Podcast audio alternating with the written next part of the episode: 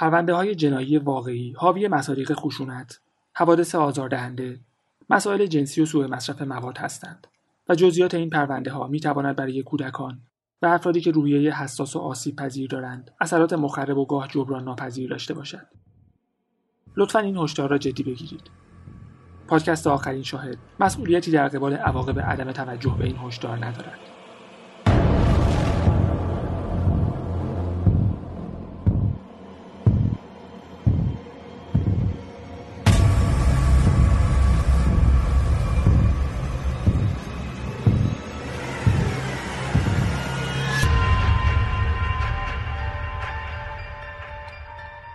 سلام.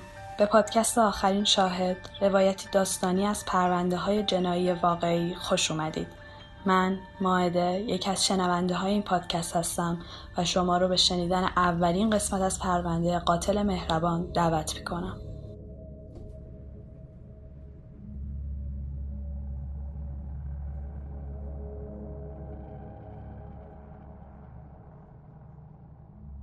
می‌خوام درباره حس خفگی صحبت کنم. می‌دونید چرا؟ چون قاتل این پرونده رو به اسم قاتل مهربون می‌شناسن. حتما فکر می‌کنید چون خیلی با قربانیاش مهربون بوده و هر کاری از دستش برمی اومده انجام داده تا مرگشون راحت و بدون درد باشه. به خاطر همین می‌خوام درباره خفگی صحبت کنم. چون اصلا راحت و بدون درد نیست. مخصوصا اگه تحت تاثیر دارو، مواد مخدر یا الکل نباشید به شدت دردناکه. یه فرایند کند و دردناک که اغلب چند دقیقه طول می‌کشه و هر ثانیش یه عذاب کامله. اگه موقع اصلاح کردن گلوتون رو بریده باشید می‌دونید پوست گردن چقدر حساسه و یه زخم کوچیک حسابی آدم اذیت می‌کنه. حالا فرض کنید یه نفر چند دقیقه با تمام قدرت گلوتون رو فشار بده. با دست با تناب با سیم با کراوات. بیشتر قربانیایی که خفه میشن یه رد کبودی و زخم روی گلوشون دارن. گاهی پوست گلوشون بریده میشه. خفگی روی تمام اجزای صورت تاثیر می‌ذاره. گوشاتون شروع به زنگ زدن می‌کنن. پشتشون قرمز میشه و ممکنه خونریزی کنن. چشماتون خون میفتن و قرمز میشن. قدرت بینایی کم میشه و چشماتون دو دو می‌زنن. پلکاتون سنگین میشن و نمی‌تونید کنترلشون کنید. صورتتون باد می‌کنه و رگاش بیرون می‌زنن. لباتون کبود میشن و زبون. مثل یه تیکه گوشت آویزون میشه. حافظه و هوشیاریتون رو از دست می‌دید. بدنتون ضعیف میشه و کنترل روی اجرا و مدفوع از بین میره. اگه عوامل روانی رو هم اضافه کنید عذابش هزار برابر میشه. حتما براتون پیش اومده سعی کنید نفستون رو حبس کنید یا سرتون رو زیر آب نگه دارید. و دیدید چطور با تمام وجودتون می‌خواید برای یه لحظه هم که شده نفس بکشید.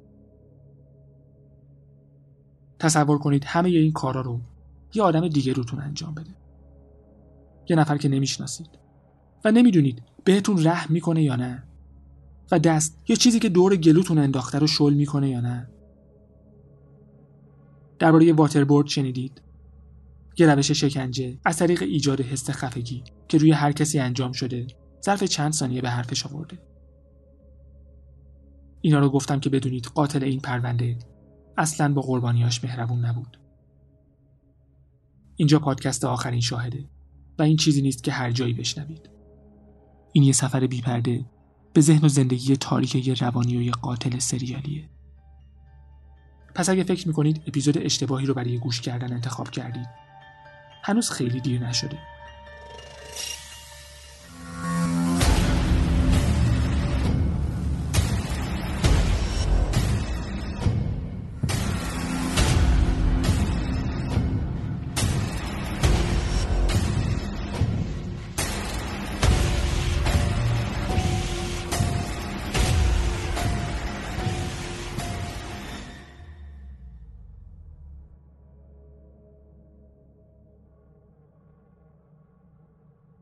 مردمی که تو کرانه شرقی اسکاتلند زندگی می‌کنن روحیات متفاوتی نسبت به مردم کرانه غربی دارن که تا حدی به خاطر تفاوت آب و هواست. کرانه غربی آب و هوای ابری و ملایم داره و مردمش هم عمدتا خونگرم و راحتن. اما تو کرانه شرقی که آب و هوای بدتری هم داره مردم تعصب بیشتری دارن و سردترن. به طور خاص مردم فریزربرگ تو شرق اسکاتلند به استقلال طلبی علاقه شدید به بحث و جدل و بیاعتمادی به کلیسا شناخته میشن. دنیس نیلسن تو فریزربرگ از یه مادر اسکاتلندی و یه پدر نروژی به دنیا اومد. و خیلی از کسایی که شخصیتش رو مطالعه کردن فکر می‌کنن ژن شرق اسکاتلندیش خیلی قوی تر از ژن نروژیشه. فریزربرگ تو شمال و شرق ابردین شایر یه زمین کشاورزی حاصلخیز پر از دیوارای سنگی و کلبه های کوچیک بود که درخت داشت قبل از اینکه باد اونا رو از پا در بیاره فرصت کمی برای رشد کردن داشتن. موجای دریای شمال گاهی به اندازه یک کوه بالا می اومد و با این حال این دریا بود که بیشتر از زمین های حاصلخیز به مردم فریزربرگ زندگی می‌داد. البته بیشتر از اینکه دوستشون باشه شبیه دشمنی بود که باید خودشون رو قوی می‌کردن تا بتونن باهاش مبارزه کنن. فریزربرگ تو سال 1952 ساخته شد و مرکز تجاری منطقه بود. اما در مقایسه با روستاهای ماهیگیری که کنار ساحل امتداد پیدا کرده بودند و قدمتشون به چند هزار سال پیش و عصر یخبندون می‌رسید شهر جدیدی به حساب می اومد. ماهیگیری تو قرن 19 هم اوج گرفته بود و دریای شمال انواع ماهی رو تو خودش داشت. فریزربرگ مشکل کمبود منابع نداشت اما دریا همیشه خشن و غیرقابل پیش بینی بود و ماهیگیری تو فریزربرگ یه شغل پرخطر بود. در این حد پرخطر که یه زن تو فاصله دو سال تو پنج حادثه مختلف پنج نفر از اعضای خانوادش رو از دست داد. در واقع هر زنی تو فریزربرگ انتظار داشت نیمی از اعضای خانوادش رو تو دریا از دست بده و این زندگی چیزی نبود که آدما رو خوشبین بار بیاره. جایی که الان به اسم اسکاتلند شناخته میشه قبلا اسمش اسکوشا بود تو زبان رومی بار منفی داشت و به معنی تاریکی بود چون رومیا اونجا رو یه منطقه وحشی و بیتمدن می‌دونستن قلعه های مخروبه که زمانی یه صد محکم جلوی دشمنا بودن و دولت آتیششون زده بود حالا یکی از جاذبه های توریستی اسکاتلند به حساب میاد. و بچه هایی مثل دنیس نسل ها روی خرابه های گذشته زندگی می‌کردن و تاریخشون همیشه جلوی چشمشون بود.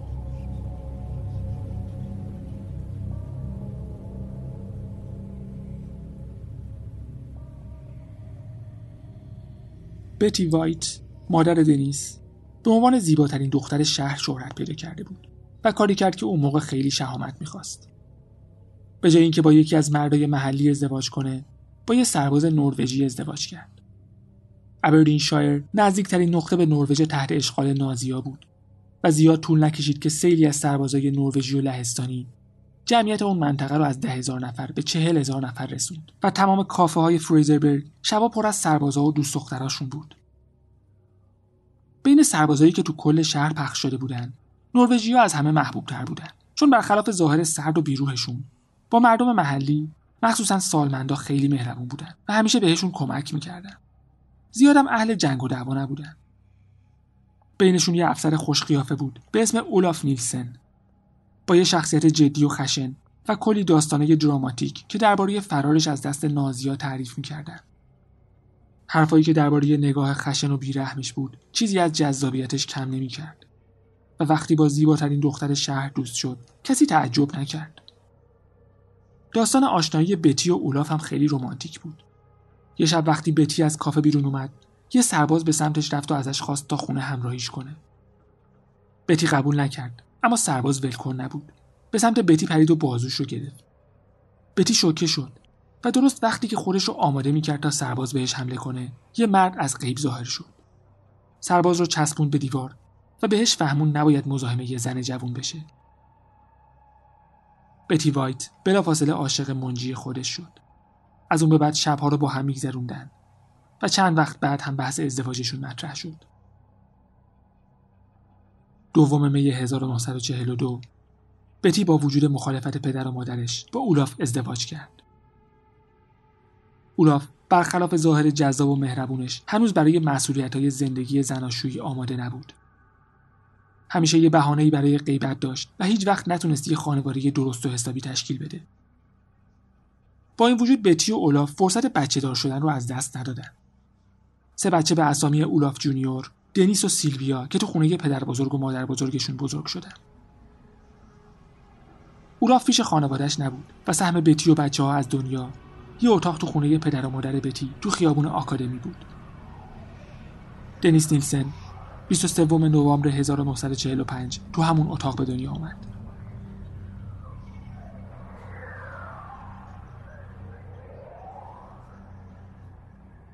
بتی و سیلویا روی یه تخت میخوابیدن و دنیس و برادرش که هیچ وقت رابطه خوبی با هم نداشتن روی یه تخت. دنیس با سیلویا هم رابطه چندان خوبی نداشت.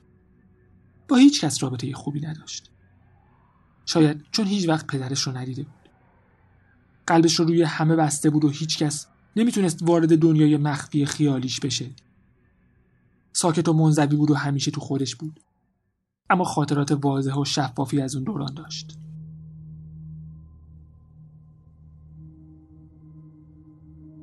یه سگ بزرگ چینی رو یادم میاد. مامانم به دلیلی بهش می‌گفت تارزان. همینطور که مشغول لباس شستن و کار خونه بود که انگار تمومی نداشت آهنگای معروف رو با خودش زمزمه می‌کرد. آتیش منقل همیشه روشن بود و یه حفاظ فلزی روش بود و همیشه یه چیزی داشت روش خشک می‌شد. حوله یا کهنه یا دستمال. اتاقمون شلوغ بود اما شاد بود. هرچند مامان تو طراحی داخلی زیاد تبهر نداشت. خیلی زور می‌زد تا واسه رسوندن دخل و خرجش به خودش متکی باشه. همیشه در حال لباس شستن بود و لباسا رو روی بندی که به سقف زده بود آویزون می‌کرد. تو اتاق نشیمن یه بوفه بود که زیاد طبقه نداشت و دو طرفش در داشت. تو اون اتاق ضبط صوت نبود. مامان بزرگ خیلی مذهبی بود و زیاد از این اختراعای جدید خوشش نمیومد همیشه نسبت به چیزهای مدرن جبهه می‌گرفت.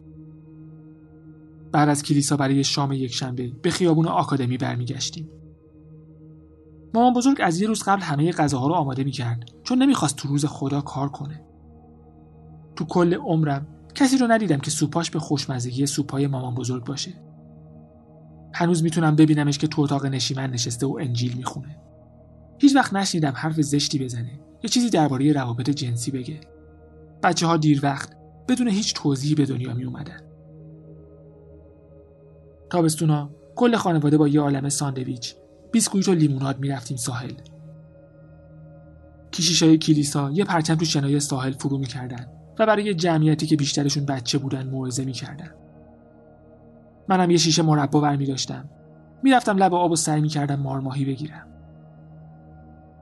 روی تپه های کنار ساحل دراز میکشیدم و به صدای پرنده هایی که بالای سرم پرواز می‌کردن گوش می‌دادم. یا اینکه بچه قورباغه جمع می‌کردم و مراحل تکاملشون رو نگاه می‌کردم. بعد تو چمنهای بلندی که اون نزدیکی بود یا تو رودخونه ولشون می‌کردم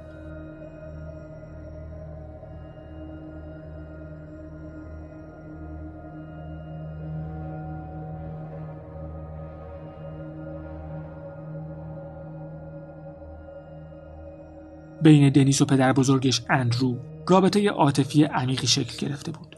رابطه‌ای که با رابطه هیچ کدوم از اعضای خانواده قابل مقایسه نبود. وقتی دنیس بزرگ شد، کاملا شبیه اندروی پیر بود و وقتی بچه بود، سعی می‌کرد از روزایی که پدر بزرگش خونه بود نهایت استفاده رو ببره. اندرو تنها هم صحبت دنیس بود. تنها کسی که دنیس کنارش راحت و خوشحال بود.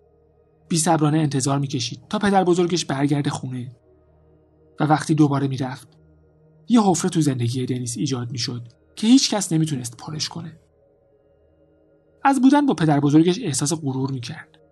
به خودش هم افتخار می‌کرد چون دنیس تنها کسی بود که اندرو به خاطرش به خونه برمیگشت. دنیس هیچ وقت سراغ پدرش رو نگرفت و هیچ وقت در موردش کنجکاو نشد چون اندرو کاملا جای پدر رو براش پر کرده بود. با هم تو مسیرهای طولانی قدم می‌زدند و به بندر می‌رفتند از کنار ساحل رد می‌شدند و به سمت تپه های شنی می‌رفتند که تا ده متر ارتفاع داشت. یه جای آروم و انحصاری برای خودشون دو نفر. دنیس و اندرو در مقابل کل دنیا. فقط دریا شاهد علاقه اندرو و دنیس بود. معمولا دنیس بعد از چند ساعت خوابش می‌برد و تو بغل پدر بزرگش به خونه برمیگشت. اندرو داستانهای عجیب و غریب از سفرهای دریاییش تعریف می‌کرد. داستانهایی که برای دیگران تعریف نمی‌کرد چون معلوم نبود کجاش واقعی و کجاش ساختگی. اما دنیس بهترین مخاطبش بود و همه حرفاش رو بدون چون و چرا قبول می‌کرد. گاهی با هم بستنی میخوردن یا برای تماشای مسابقات فوتبال می‌رفتن. همه فهمیده بودند که یه رابطه خاص بین این دو نفر هست اما برای دنیس اون رابطه چیزی بیشتر از یه رابطه معمولی بود. تمام زندگیش بود. چیزی که در مقایسه با اون هیچی مهم نبود و دنیس بدون اون رابطه هیچی نبود.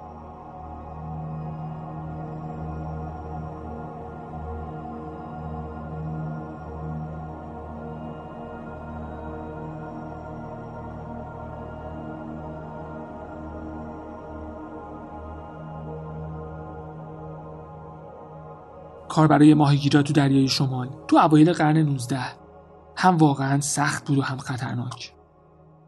روزای کاری معمولا بیشتر از دوازده ساعت طول می‌کشید. دوازده ساعت با بارای سرد و آب شور دریا که اگه بارون نمیبارید جای خالیش رو پر می‌کرد و بدن ماهیگیرا رو خیس و نمکسود می‌کرد. قایقای اون موقع با کارخونه های شناور الان خیلی فرق داشت. بیشتر سطحشون عرشه بود و فقط یه کابین خیلی کوچیک داشت که می‌شد برای چند دقیقه از باد و بارون بهش پناه برد. شرایط سخت زندگی باعث می‌شد مردا خیلی زودتر از سنشون پیر بشن. یه مرد چهل ساله می‌تونست کاملا شبیه پیر مردا باشه و یه مرد شست ساله عملا فسیل بود. تو دنیای کوچیک و عجیب دنیس یه تصویر خیلی تکرار می‌شد. تصویر پدر بزرگش که زیر بارون شدید ازش دور می‌شد تا سوار قایق کوچیکش بشه و بعد با قایق به آرومی تو افق محو می‌شد زندگی دنیز پوچ بود تا وقتی اندرو برمیگشت تو 1951 اندرو خسته تر از همیشه به نظر می رسید. وقتی نتونست حتی یه نوچ و دقیق و درست بخونه از گروه کور بیرون اومد و گفت دیگه هیچ وقت نمی‌خونه. حتی یه ذره تلاش هم خستش می‌کرد. اما اهل قور زدن نبود. هیچ کس هم ازش نخواست بمونه خونه و استراحت کنه. پس طبق معمول از خانوادش خداحافظی کرد. برای دنیز دست تکون داد و راهی دریا شد. وقتی تورش رو انداخت برای اولین بار در عمرش فنجون چایی که بهش تعارف کرده بودن رو رد کرد. گفت مدش مشکل داره. رفت تو کابین و با آرامش خوابید. صبح روز بعد اندرو هنوز از کابین بیرون نیومده بود. 31 اکتبر 1951 اندرو وایت 62 ساله تو همون کابین روی آبایی که بیشتر عمرش ازش میزبانی کرده بودن مرد. نوش دنیس که طبق معمول با استراب و بیصبری منتظر برگشتنش بود هنوز شیش سالش نشده بود. جسد رو به ساحل آوردن تو بندر بهش ادای احترام کردن و گفتن مرگش در اثر ایست قلبی بوده. جسد با قطار به فریزربرگ فرستاده شد و به خونش تو خیابون آکادمی رسید. همه گریه می‌کردن اما کسی نمی‌گفت چی شده. مهمونا اومدن و رفتن. گریه مادر بزرگ دنیس بند نیومد و هیچ کس براش مهم نبود به بچه ها بگه چه اتفاقی افتاده. دنیس هیچ وقت خاطره اون روز رو فراموش نکرد. یارمه با برادر بزرگتر و خواهر کوچیکترم. روی یه تخت بزرگ تو اتاق نشیمن نشسته بودیم. مامان گفت دلتون می‌خواد پدر بزرگتون رو ببینید. بعد ما رو یکی یکی به یه اتاق کوچیک بردن و بغلمون کردن تا داخل تابوت رو ببینیم. پدر بزرگ عینک زده بود و یه لباس گرون قیمت بلند پوشیده بود. پاهاش برهنه بود و صورتش رو اصلاح کرده بود. انگار خوابیده بود.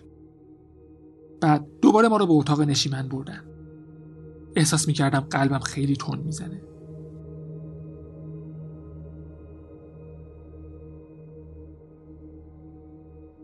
دفعه بعد که دنیس رو به اون اتاق کوچیک بردن دیگه خبری از اندرو نبود. از پنجره یه گروه سیاه پوش رو می‌دید که از کنارش رد می‌شدن. یه نفر بهش گفت یه مرد بزرگ باشه گریه نکنه. و مدتی بعد دیگه هیچ کس از اندرو حرف نمی‌زد. انگار غیب شده بود. هیچکس به دنیس نگفت پدر بزرگش مرده. و دنیس باید با منطقه یه بچه 6 ساله. خودش می‌فهمید چی شده. حتما پدر بزرگ مریضی بعدی گرفته و بعد از چند وقت برمیگرده. و وقتی برگشت خودش همه چیزو برام توضیح میده. چند ماه طول کشید تا دنیس بفهمه این بار خبری از برگشتن نیست. و وقتی فهمید اینقدر ناراحت بود که حاضر نمی‌شد اتفاقی که افتاده رو قبول کنه. خودش می‌گفت جهنمی که سالها بعد درست کرد. نتیجه همین دوران بود. مشکلات من از همونجا شروع شد. شخصیتم برای همیشه تغییر کرد. کل زندگیم دنبال پدر بزرگم بودم و تو سالهایی که شخصیتم داشت شکل می گرفت هیچ کس نبود که جاش رو برام پر کنه. تو فریزربرگ رسمه که وقتی کسی میمیره تمام پرده های خونه رو می‌کشن. وقتی پدر بزرگم مرد انگار پرده های زندگی من کشیده شد. به هم می‌گفتن پدر بزرگ به یه جای بهتر رفته. من با خودم فکر می‌کردم چرا باید به یه جای بهتر بره و منو با خودش نبره؟ اگه مرگ چیز خوبیه چرا به من حس بدبختی و فلاکت میده؟ پدر و پدر بزرگم منو ول کردن و رفتن یه جای بهتر و منو اینجا که زیاد خوب نیست تنها گذاشتن. پدر بزرگ من واقعی رو با خودش برد و حالا من کنار اون تو قبرستون.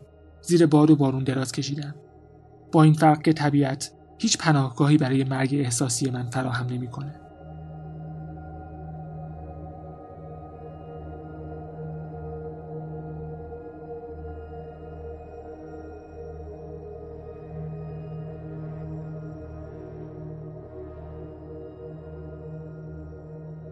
دنیس بعد از مرگ پدر بزرگش بیشتر از همیشه دمدمی و بیعصاب بود و عادت تنها پرسه زدنش شکل افراطی گرفت. وقتی مادرش سعی می‌کرد کنارش باشه و تو خونه نگهش داره با لحن طلبکارانه جواب می‌داد مگه اسبم که می‌خواهید منو ببندید؟ بعد مسیر کوتاهی رو به سمت روستای کناری و صخره سیاه مرموز و مخوفی طی می‌کرد که موجا مثل پتک بهش میخوردن. یه تونل عمیق اسرارآمیز تو صخره ها بود که آب دریا از یه کانال باریک واردش می‌شد و به یه آبگیر می‌رسید. می‌گفتن اون آبگیر ته نداره و هر کسی که توش بیفته دیگه بیرون نمیاد. آبگیر به غیر از یه با که بچه های کوچیک رو جذب خودش می‌کرد تا خودشون رو با ناشناخته ها به چالش بکشن. قبر چند نفری هم بود. از جمله دوست برادر دنیس که یه بار پرید تو آبگیر و ناپدید شد.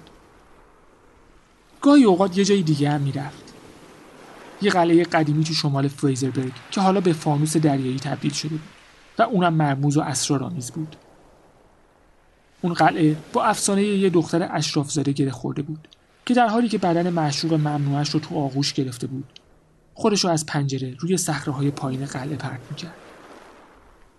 اما مسیر همیشگی دنیس و جایی که بیشتر وقتای تنهاییش رو اونجا میگذروند صخره بندر فریزربرگ و تپه های وسیع شنی تقریبا تو یک کیلومتری خیابون آکادمی بود.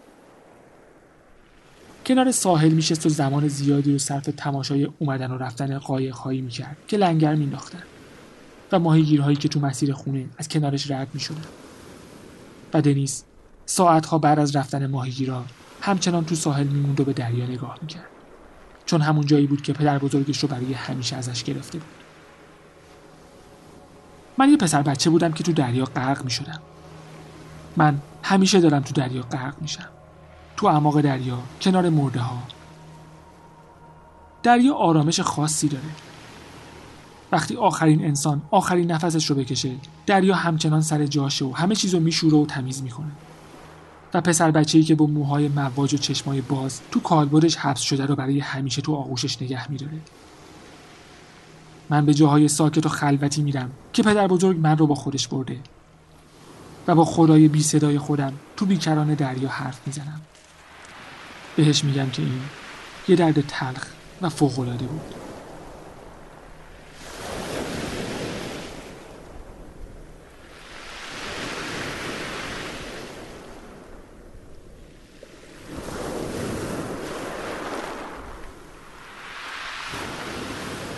زندگی جنسی دنیس هم از همون سن کم شروع شد. هرچند همون موقع هم به شدت دچار مالی خولیا بود. تو یکی از قدم زنیام تو ساحل خیلی احساس فلاکت می‌کردم. وایستادم. کفش و جورابم رو در آوردم و رفتم تو آب. عظمت دریا منو بهت زده و گیج می‌کرد. برا مهم نبود شلوارکم خیس میشه. اینقدر جلو رفتم تا آب به کمرم رسید. از دور یه پسر نوجوان رو می‌دیدم که تو ساحل نشسته و با یه چوب با ماسه ها ور میره. فکر کنم یه چاله جلوم بود. چون ناگهان زیر پام خالی شد و تو آب ناپدید شدم. نیروی امواج منو با خودش جلو می برد. وحشت کرده بودم و همینطور که دست و پا می‌زدم زیر آب می‌رفتم یه صدای وزوز تو سرم میشنیدم و برای نفس کشیدن هوایی زور می‌زدم که وجود نداشت. احساس می‌کردم الان پدر بزرگ از راه می‌رسه و منو عذاب می‌کشه بیرون. زیر وزن آب احساس راحتی و گیجی می‌کردم انگار توی پوچی معلق شده بودم. یه صدایی از دور دست میومد قابل تشخیص نبود. انگار ترکیب تمام صداهایی بود که قبلا شنیده بودم. بعد یه سنگینی رو حس کردم. اول سردم بود اما بعد به یه حس خونسا تبدیل شد. می‌تونستم گرمای خورشید رو حس کنم. بالا می آوردم و به زور نفس میکشیدم. توی فرو رفتگی تو ماسه ها دوباره هوشیاریم رو به دست آوردم. لباسم روی شنا پهن شده بود و آسمون آبی با رگه های از ابرای سفید بالای سرم بود. یه فشار رو روم احساس کردم و وارد یه خواب عمیق شدم. شرای خشک ساحل آرومم می‌کرد و مثل یه تکیهگاه نرم بود. یکم سرفه کردم و یه چیزی تو گلوم حس کردم. بلند شدم و نشستم و بدن برهنم رو با دست پوشوندم. یه چیز سفید چسبناکی روی بدنم ریخته بود. فکر کردم یه مرغ دریایی روم خرابکاری کرده. با ماسه ها پاکش کردم. از پشت چمنهای بلند ساحل بیرون اومدم و رفتم روی تپه ها اما کسی اونجا نبود. لباسم هنوز نم داشت اما زیاد خیس نبود.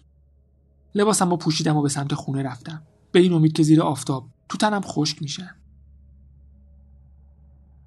دنیز تو اون سن نمی‌دونست دقیقا چه اتفاقی براش افتاده و نوجوانی که نجاتش داده احتمالا ازش سوء استفاده جنسی کرده. اما اون اتفاق تاثیر زیادی روی دنیس و باقی زندگیش داشت.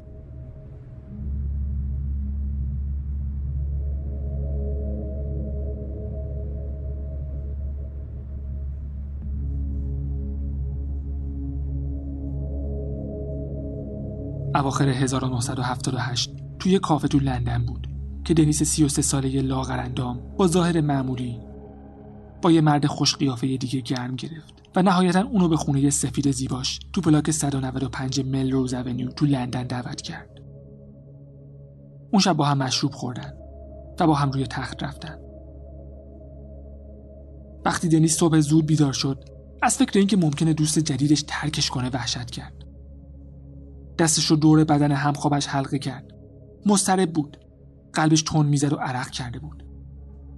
یه نگاه به مرد جوون کرد که هنوز خواب بود و بعد یه نگاه به کوه لباسایی که دیشب از تنشون درآورده بودن و پایین تخت انداخته بودن چشمش به کراواتش خورد بدنش رو روی تخت کش داد تا کراواتش رو برداره و بعد کراوات رو به آرامی دور گردن همخوابش انداخت توی حرکت ناگهانی با تمام قدرت شروع به کشیدن کرد. مرد جوون هوشیار شده به هر زحمتی بود خودش رو از روی تخت به پایین کشید. دنیس کراوات رو محکمتر می‌کشید. هیچ کدومشون نمی‌خواستن تو این مبارزه شکست بخورن. مرد جوون دنیس رو با پا هول می‌داد. با درموندگی تلاش می‌کرد خودش رو خلاص کنه. وقتی به دیوار رسید همونجا دراز کشید و با آخرین تلاش بدنش سست شد. دنیس هم یه لحظه آروم شد. اما فهمید مرد هنوز نمرده و فقط بیهوشه. رفت تو آشپزخونه و یه سطل پلاستیکی رو پر آب کرد. بدن بیحال مرد رو کشید رو صندلی و سرش رو داخل آب کرد. آب زیادی روی فرش ریخت اما مرد تقلایی نکرد. و بعد از چند ثانیه دیگه حبابی بیرون نمی اومد. سر مرد رو بیرون آورد و اون رو روی صندلی نشوند. آب از موهای کوتاه مواج قهوه‌ایش پایین میریخت. دنیس یه نفر رو کشته بود و حتی اسمش رو هم یادش نمی اومد. برای خودش یه فنجون قهوه درست کرد و چند تا سیگار کشید. سگ سیاه و سفیدش از راه رسید و جسدی که روی صندلی بود رو بو کرد. دنیس سگ رو کیش کرد و کراوات رو از دور گردن مرد باز کرد. شوکه بود. نشست و بهش خیره شد. بعدی حوله برداشت. جسد رو کول کرد و رفت تو همون. جسد رو آروم تو وان گذاشت. آب رو باز کرد و شروع به شستن موهاش کرد. بدن مرد شل بود و سخت می‌شد کنترلش کرد. به هر زحمتی بود از وان درش آورد و خشکش کرد و بعد روی تخت گذاشت. حالا مطمئن بود دوست جدیدش نمی‌تونه ترکش کنه. دستش رو دور بدنی که هنوز گرم بود انداخت و متوجه چهره و لبش شد که رنگشون تغییر کرده بود. ملافه رو روش کشید روی تخت نشست. سعی کرد فکر کنه. به جای اینکه از دیدن جسد وحشت زده باشه، به نظرش زیبا می اومد. نمی‌دونست چرا مرد جوون رو کشته فقط نمی‌خواست ترکش کنه کریسمس رو تنها گذرونده بود و نمی‌خواست تو جشن سال نو هم تنها بمونه حالا یه نفر بود که پیشش باشه همون روز به ابزار فروشی رفت تا یه چاقو یه سطل بزرگ بخره اما نتونست با خودش کنار بیاد که جسد رو تیکه تیکه کنه. به جاش یه دست لباس زیر نو خرید و تن جسد کرد. یه دوش گرم گرفت و دلش می‌خواست با جسد رابطه داشته باشه. اما وقتی برگشت روی تخت حس لحظه های قبلش رو نداشت. جسد رو گذاشت زمین و یه ملحفه کشید روش و خودش روی تخت خوابید.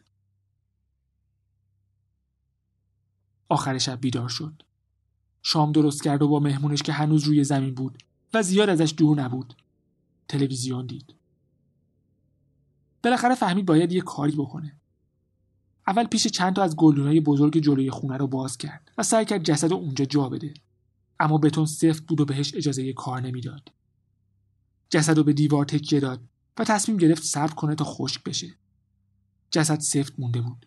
لباش کبود شده بود و چشمای خالی از روحش به ناکجا خیره شده بود. نیفتاد. روز بعد هنوز کنار دیوار بود. دنیز شروع به ور رفتن با بدن جسد کرد تا نرمش کنه. بعد چند تا از تخته های کف خونه رو شل کرد و جسد رو زیرشون گذاشت. بعد از یه هفته کنجکاو شد. دوباره فرش رو جمع کرد و تخته ها رو باز کرد. جسد کثیف شده بود. پس دوباره بردش تو هموم و شست و شوش داد. و خودش هم تو همون آب هموم کرد. وقتی به اتاق نشیمن برگشت اینقدر تحریک شده بود که روی جسد خود ارزایی کرد و بعد دوباره اونو زیر تخته ها فرستاد. هفت ماه و نیم طول کشید تا دوباره جسد رو در بیاره و هر چیزی که ازش باقی مونده بود تو آتیش بسوزونه. چند تیکه لاستیک تو آتیش انداخت تا بوی سوختن جسد رو از بین ببره. و بعد خاکسترش رو روی چمنا پخش کرد. تا دوازده ژانویه 2006 طول کشید تا قربانی 14 سال شناسایی بشه. دنیس اما. از اتفاقی که افتاده بود شوکه بود. و به خودش قول داد دیگه چنین اتفاقی نیفته.